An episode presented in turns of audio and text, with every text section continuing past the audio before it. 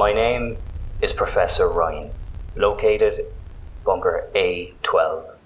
Over the course of these broadcasts, I will be sharing with you the story of two brothers, Roman and Elliot.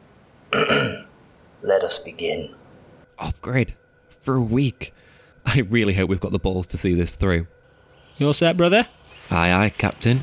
Onward into the unknown then. Left path first, I think. single meteor just drops out of sight. Drops, twists, sharply turns. And the night skies alight with a billion stars that aren't and can't be but are. Roman. I.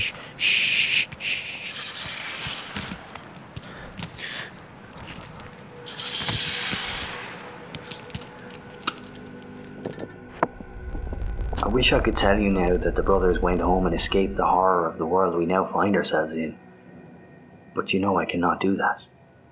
Whilst their story may not yet inspire hope for us, I believe that buried within this is the key to what we're looking for.